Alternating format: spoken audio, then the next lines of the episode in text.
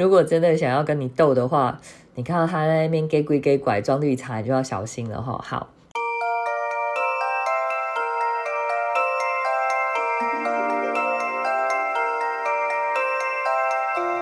欢迎来到紫薇会客室。我们希望透过现代化与科学化的紫微斗数，经由学习与实践，解决我们人生中的大小事。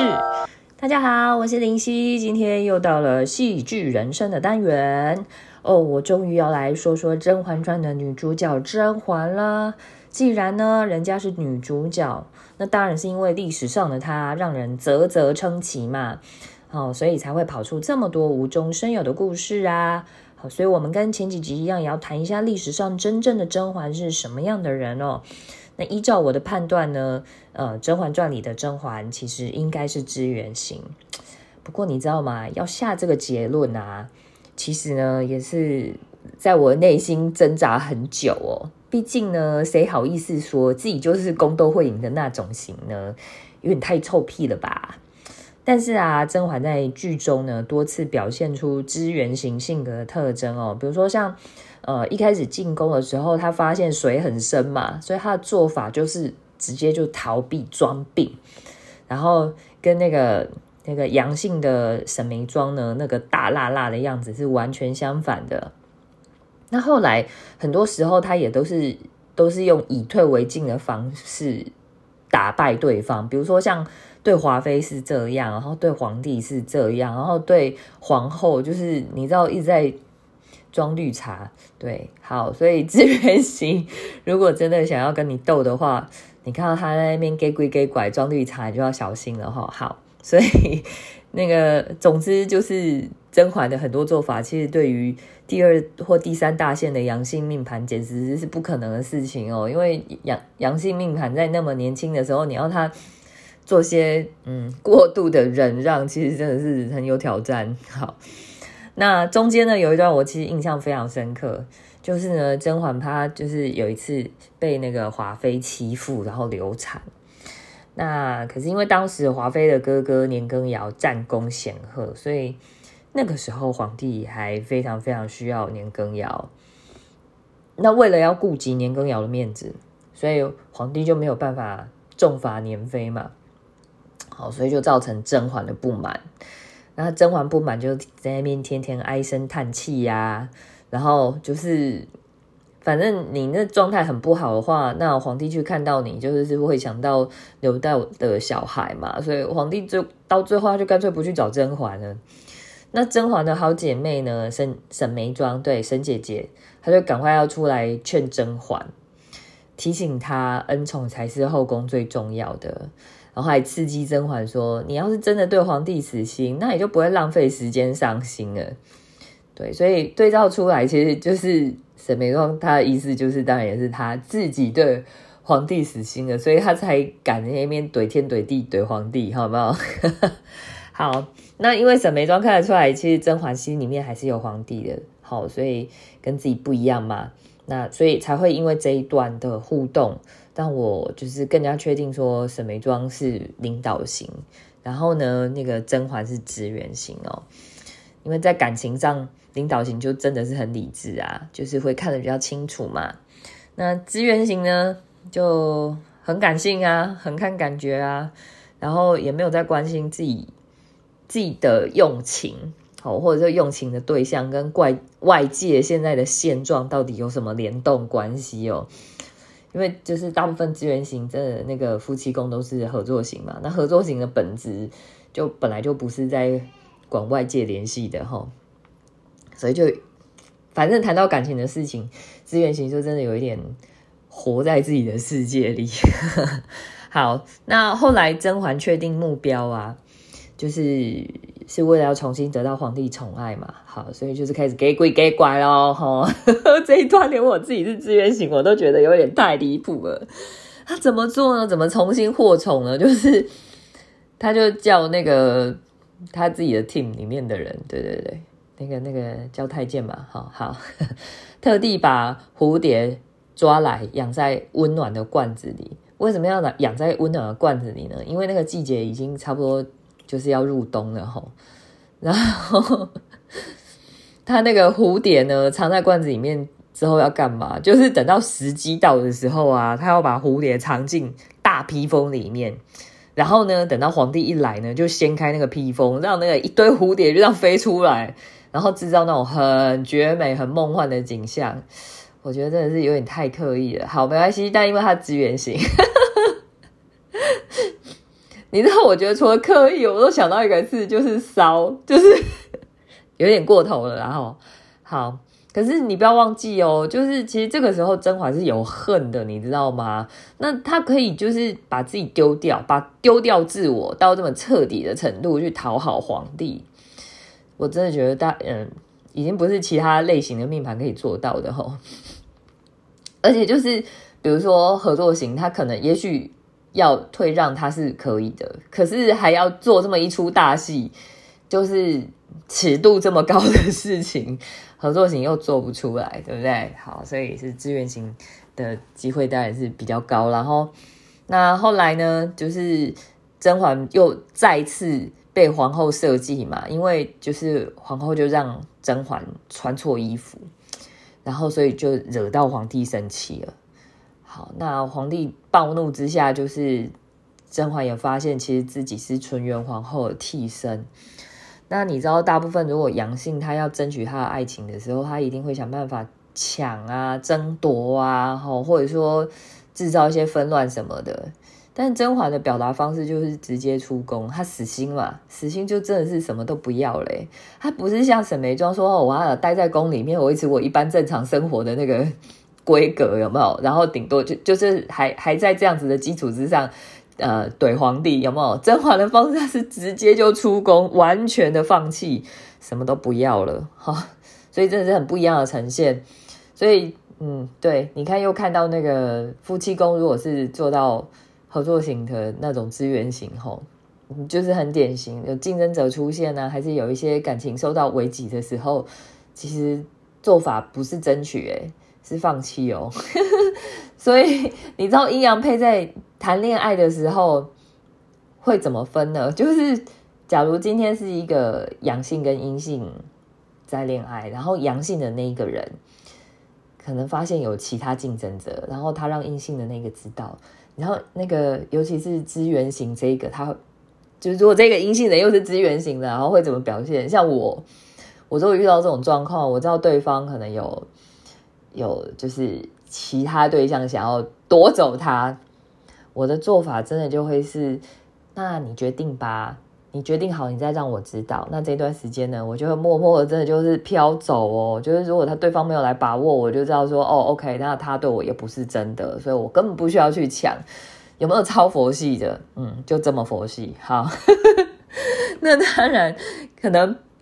就是会有人会问说，哎，很多 YouTuber 啊，都分析说《甄嬛传》其实大致上就是分成皇后战队啊、华妃战队，还有甄嬛战队嘛。那前面说过，皇后是领导型，华妃是开创型，这两种事业心最强的领导者，最后为什么会输给一个企图心相对比较低的资那个资源型的领导者呢？那我个人分析的原因有以下几点，然后第一个就是说。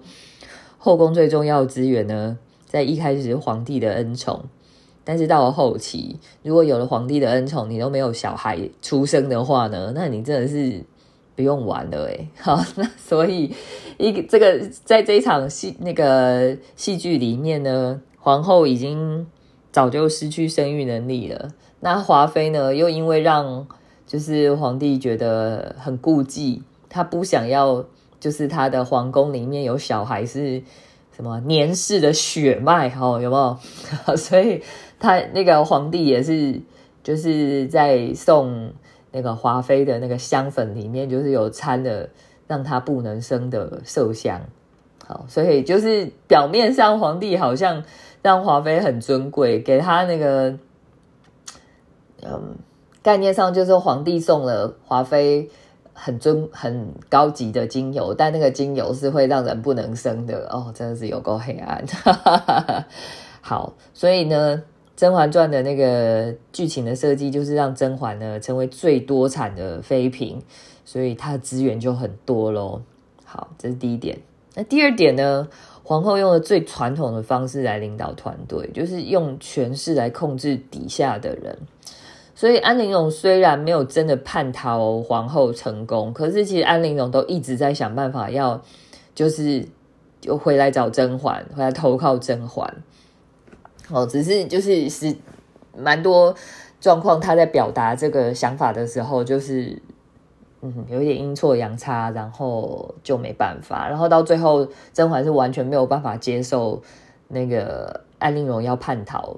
到自己的阵营的，他也不让他叛逃了。反正就是，到最后基本上那个甄嬛就是已经对安陵容就是完全无法原谅。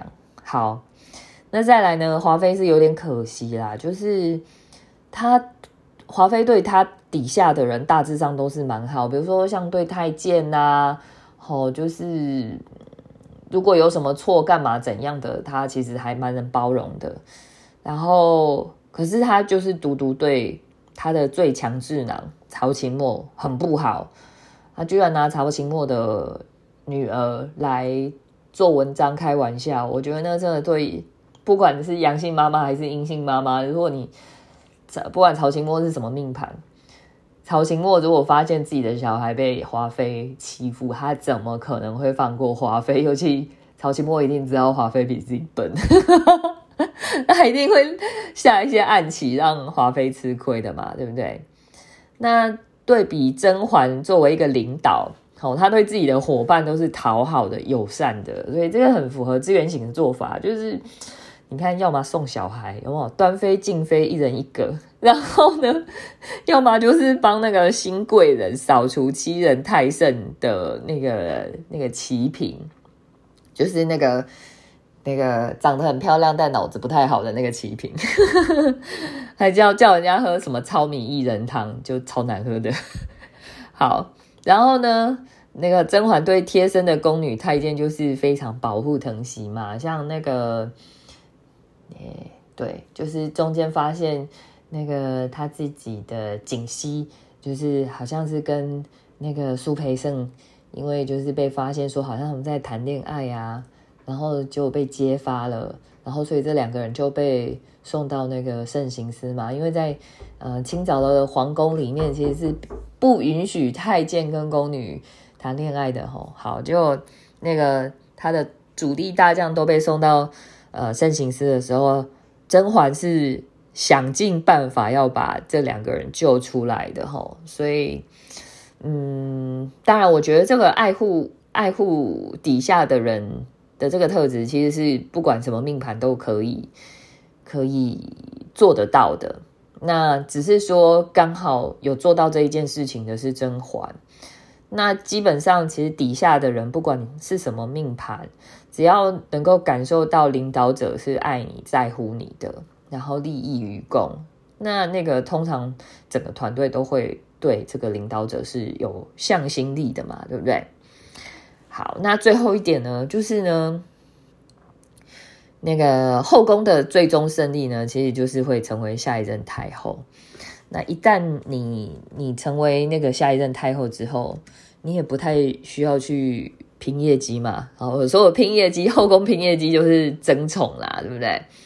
那也就不太容易去铺露那个阴性命盘的弱点啦。就只要把人的问题处理好，尤其是把他皇帝儿子按来好，他就可以稳坐后宫啊。那讲到这种能力的话，当然还是就是阴性的命盘会比阳性的命盘强很多嘛。这就是阳性的那个呃太后就要小心自己，就是对自己儿子过度干涉，对不对啊？然后呢，大概就是这样。哦，职场上的斗争其实。你是很容易看到资源型靠着人员崛起，然后呢就把事业强人的阳性斗倒了吼。那当然啦，我不是说所有的阳性人都是有这个缺点，可是阳性人在工作上，因为他想要有绩效嘛，对不对？所以阳阳性人在工作上的破绽是什么呢？就是会给人一种你说的都对，但我不想听的感觉。对，那只不过在职场上跟后宫不一样的地方，就是说。呃，职场上长期来看还是需要产生业绩的哈，所以呢，就是在资源型把那个杨姓人斗倒之后啊，杨姓人还是很有机会再度崛起的。那最典型的故事就是谁呢？大家都已经知道，都认识贾博士是谁，对不对？那贾博士就是开创型的啊。那他在公司的斗争里面，不是被自己所创的公司的董事会赶走吗？当时呢，把他赶走了，带领啊，就是联合董事会赶走贾博士的那肯定是资源型的啊，那人员一定比他好的。那贾博士讲话难听，就变成他在那个职场上面的那个。很很糟糕的一个劣势，然后，所以如果他想要看职场上的那个斗争的话，可以看一下贾博士的那个电影跟传记，了了解一下。好，所以我说啊，资源型放到职场上啊，除了就是，当然你还是要维持好自己的好人缘的基本盘呐。那业绩上当然就想办法力求表现嘛，学多少算多少。那通常资源型在第三大线会经历合作型的一个大线，所以刚踏入职场的时候的资源型，其实嗯，可能在职场上不会太开心。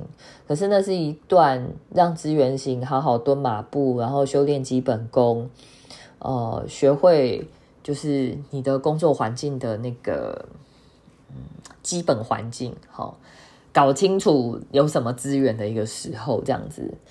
好，那可是呢，其实在我过去的咨询经验里面啊，我发现很多资源型哦，大概因为他的什么爸妈或者是老师，反正就是成长教育背景里面，就是让一个阴性人，就是一直往阳性命盘的方向去学习，这其实是一个好的造命。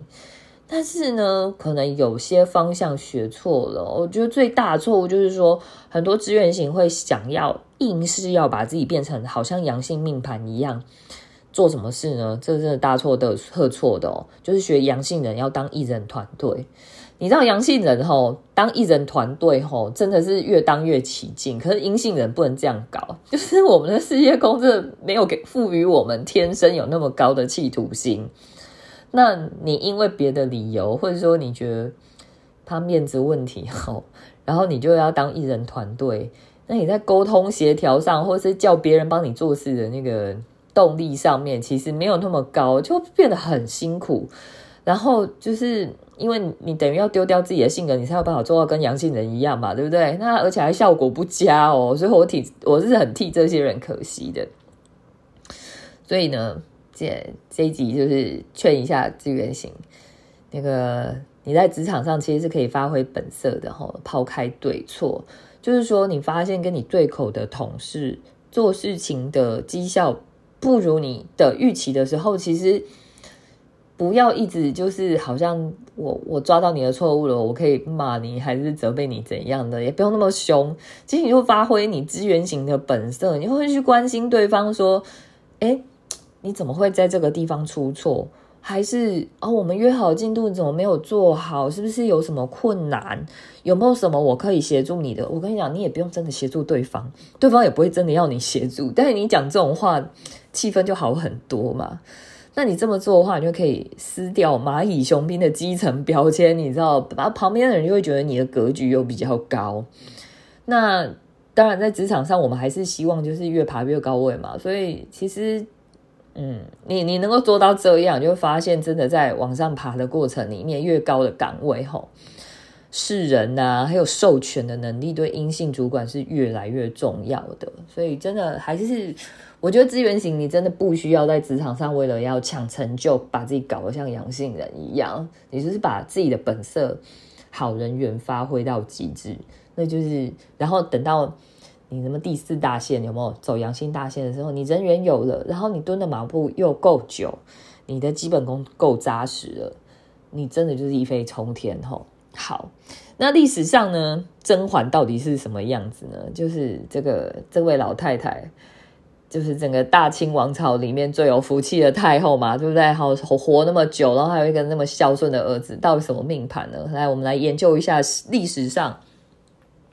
甄嬛她本来就是满洲镶黄旗人哦，好，所以就是满洲八大姓钮祜禄氏，好，所以跟那个戏剧里面讲的不一样。戏剧里面他他是被皇帝赐姓才姓钮祜禄的，然后戏剧里面还把他的设定变成他是那个汉人嘛，嗯，好，这个真的是戏剧有点改改改很大吼，不过这样才好看嘛，对不对？好，好，那只不过呢，就是嗯，历史上的甄嬛呢，她虽然是牛户陆氏，哦，好像是大姓哈，可是呢，她她的家族的那一支不是显赫的那一支，反而还有点穷。怎么说呢？因为他的爸爸在，就是相当于，就是说是在满洲贵族家里面当个服务员，好负责接待客人、引导礼仪的。所以，就是史学家也觉得说，嗯，小时候甄嬛应该是曾经有苦过，哦，甚至做过粗活的。那他其实十三岁的时候就已经被送去雍正王府。然后送去王府的时候，还不是什么嫡福晋啊、侧福晋这种，都不是哦，因为他们家就是很清寒嘛，所以他只能当一个格格。那他的娘家穷哦，然后人又没有长得特别漂亮，哈，并不是像甄嬛里面就是貌美又有才华，不是哦，我们喜安内后好，所以他的相貌也不足以扭转劣势的状况下，其实他在雍正王府待了六年都没有怀孕。那最后要怎么翻身呢？就是靠，就是雍正生病，好好缺德。好啦，因为雍正生病嘛啊，然后那个病就是其他人是不愿意伺候，不知道什么病。那个我没有去深究了，反正最后就是丢给牛那个那个牛祜禄去伺候。那等人家雍正病好了，她就怀孕了，然后就生下她这辈子唯一的小孩。我真的是超级大奖。他这个唯一的小孩就叫弘历，也就是后来的乾隆啦，所以并不是像剧中那样多惨哦。他生什么龙月什么鸿雁灵犀啊？没有没有，然后还什么多次怀孕有流产的记录？没有没有没有没有没有。历史上的甄嬛可能真的是其貌不扬，然后加上雍正又不近女色哈，所以就是就生过弘历这么一个小孩之后，就再也没有。没有生其他的了，所以你就知道过去也没什么 避孕的那个技巧，就是有有一些秘方啊，但其实都不是科学上可以支持说真的很有效的方式嘛。好，那所以当然我们就要研究一下，怎么样把红历生下以后变成乾隆的。那我只能说那个时机点真的是很巧，因为呢，雍正就是想要夺嫡嘛，对不对？好，那所以雍正就觉得说，他如果可以让康熙老爸看到自己的小孩很优秀，对自己也算是一种加分呐。那算来算去哦，就是雍正的老大老二都夭折了，老三呢早早就得罪过爷爷康熙。好，那老五的功课又不太好，虽然老五的人品是不错，所以最后雍正就只能把老四弘历推上场了哈。那当然，那个弘历因为就是超级学霸，有没有记忆力超强？那人家念过很多书，都是能理解，然后记忆的又清楚，所以就是康熙就非常非常喜欢弘历，喜欢到什么程度呢？直接把弘历带回去皇宫自己养哦，阿公自己养。嗯，好，隔代教养好像没有真的很好，但是 反正呢，就是一种很喜欢的一个象征嘛，就是哪一个孙子可以得到。那个皇帝爷爷这样子的待遇呢，对不对？好，好，那一段时间之后呢，康熙又跑回来找雍正，好，就是那个爷爷跑来找爸爸说，呃，就是吃一吃一顿饭。那原本这个饭局呢，是只有康熙、小红礼，对不对？爷爷带着孙子回来看儿子，哈，然后还有这个儿子等于儿媳啦，嫡福晋乌拉那拉氏嘛，对不对？结果呢，这一顿饭原本就是并没有设定。那个弘历的妈妈，也就是我们这一集的女主角，呃，这个牛户陆氏，她她并没有吃这一顿饭的份哦。可是是康熙特别要求说，他想要见弘历的妈妈，所以就是等于是这个饭局最后就五个人这样一起吃。就康熙一看到这个牛户陆氏，哈，这个不是很受丈夫宠爱的这个媳妇，就一直说她是有福之人。就讲完她是有福之人，好像这个。这个这个甄嬛就突然就变得真的很有福，然后因为那个甄嬛在那个王府的名分其实就是只有哥哥嘛，那可是等到雍正真的登基以后，他就用哥哥的身份，他可以变成熹妃哦。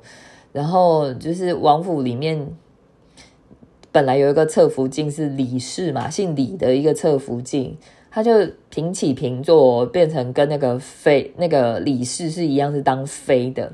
那另外一个格格呢，也就是老五洪州的妈妈，就只有嫔可以当吼。好，那个他们的位阶是这样嘛，皇后嘛，皇贵妃、贵妃，然后妃，然后才嫔。然后平以下基本上你还没有浮出水面，因为平才能当你你的那个宫里面的主人这样子。好，然后呢，接下来发生什么事呢？接下来就会告诉那个甄嬛的故事，就告诉大家，你一定要保持身体健康。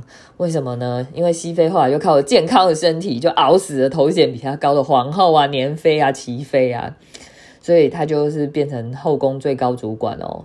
也就是说，他根本不需要宫斗啊，啊，其他人就是身体不好就先倒下，同行就先倒下，有没有？好，那等到弘历登基之后呢，就是因为弘历是个非常孝顺的儿子，所以他出巡都会带着妈妈，所以呢，那个甄嬛呢一生出巡了四十次哦，这位老太太真的是非常健康，然后还活到八十六岁，可见她出去玩真的没有折腾到，真的就是去享福的。那因为乾隆是阳性命盘嘛，所以阳性的儿子要给妈妈庆生，当然要砸大钱呐，对不对？哦，有条件一定砸的哈。好，那可能可能钮祜禄氏他本身就是因为小时候苦过嘛。好，我就说他们家真的本来就是，虽然是钮祜禄是大姓，可是其实小时候他们家那一只就是比较清寒的，然后 然后呢，所以。那个钮祜禄氏他本身就是喜欢平静无华的东西，哦，那这个细节怎么看到呢？是从乾隆作诗里面看到的。那我相信啦，因为我没有研究很深哦，我大概看一下这些历史，就是大概知道说，嗯，好，这个甄嬛对她的乾隆宝贝，她的那个疼爱跟温暖，一定是她有表达，而且乾隆有收到。你知道很多时候那个亲子关系就是妈妈有表达的，可是那不是小孩可以接受的方式，所以就有一点浪费掉，然后就是亲子关系就不好啊。要不然就是小孩一直要，可能也还给清清楚的暗示说，哦，不是清楚的明示告诉妈妈你要怎么爱我，结果，嗯，当爸妈的那一边没有收到。好，但是他们这对母子是妈妈有。有给小孩也有收到哦，所以好幸福，好温馨哦，就是真的是可以从乾隆的诗里面看到他对他妈妈的，就是敬爱这样子。所以当然就是甄嬛死掉的时候，那个乾隆真的是哭到一个就是要挂掉了这样。那所以啊，讲到这边，我们历史上的钮祜禄氏到底是什么性格类型的人？我还是要说，这个无法判断。原因很简单哦，你看看我们的长辈，就是战后婴儿潮的那一代，其实超多人小时候家境贫苦，可是长大后创业就是月入百万，有没有？这超级有钱的。可是那一代的人，因为他们背景小时候就苦过嘛，所以就算后来有钱的，他们都还是会为了就是几十块买到一把新鲜好吃的菜就很满足，你知道？那这些长辈呢？我去给他了解一下他们的命盘，发现哎，阴的阳的都有呢。那我说啊，没有办法判断命盘，其实原因很简单，因为比如说像节俭啊，好，或者说跟小孩的关系很好，其实都属于美德嘛。他就是修炼过才有办法做到的事嘛。那美德是可以培养的啊，所以所有命盘都可以培养出来哦啊。当然也因为她的地位啊，所以这位老太太在历史记载上面什么黑历史，或者说很夸张的作为，所以就比较没有办法去定盘，好吧？希望你们不要失望，但我也想要鼓励各位，就是对所有的美德，所有的命盘都办得到，唯一会跟着我们自己的，只有那个小小的缺口，就那个缺点，会一辈子跟着我们自己。但你也不用一直在看那个部分，你就是专心的培养自己有各种优点就好喽。好，那今天的节目就到这里啦，感谢你的收听，我们下次见喽，拜拜。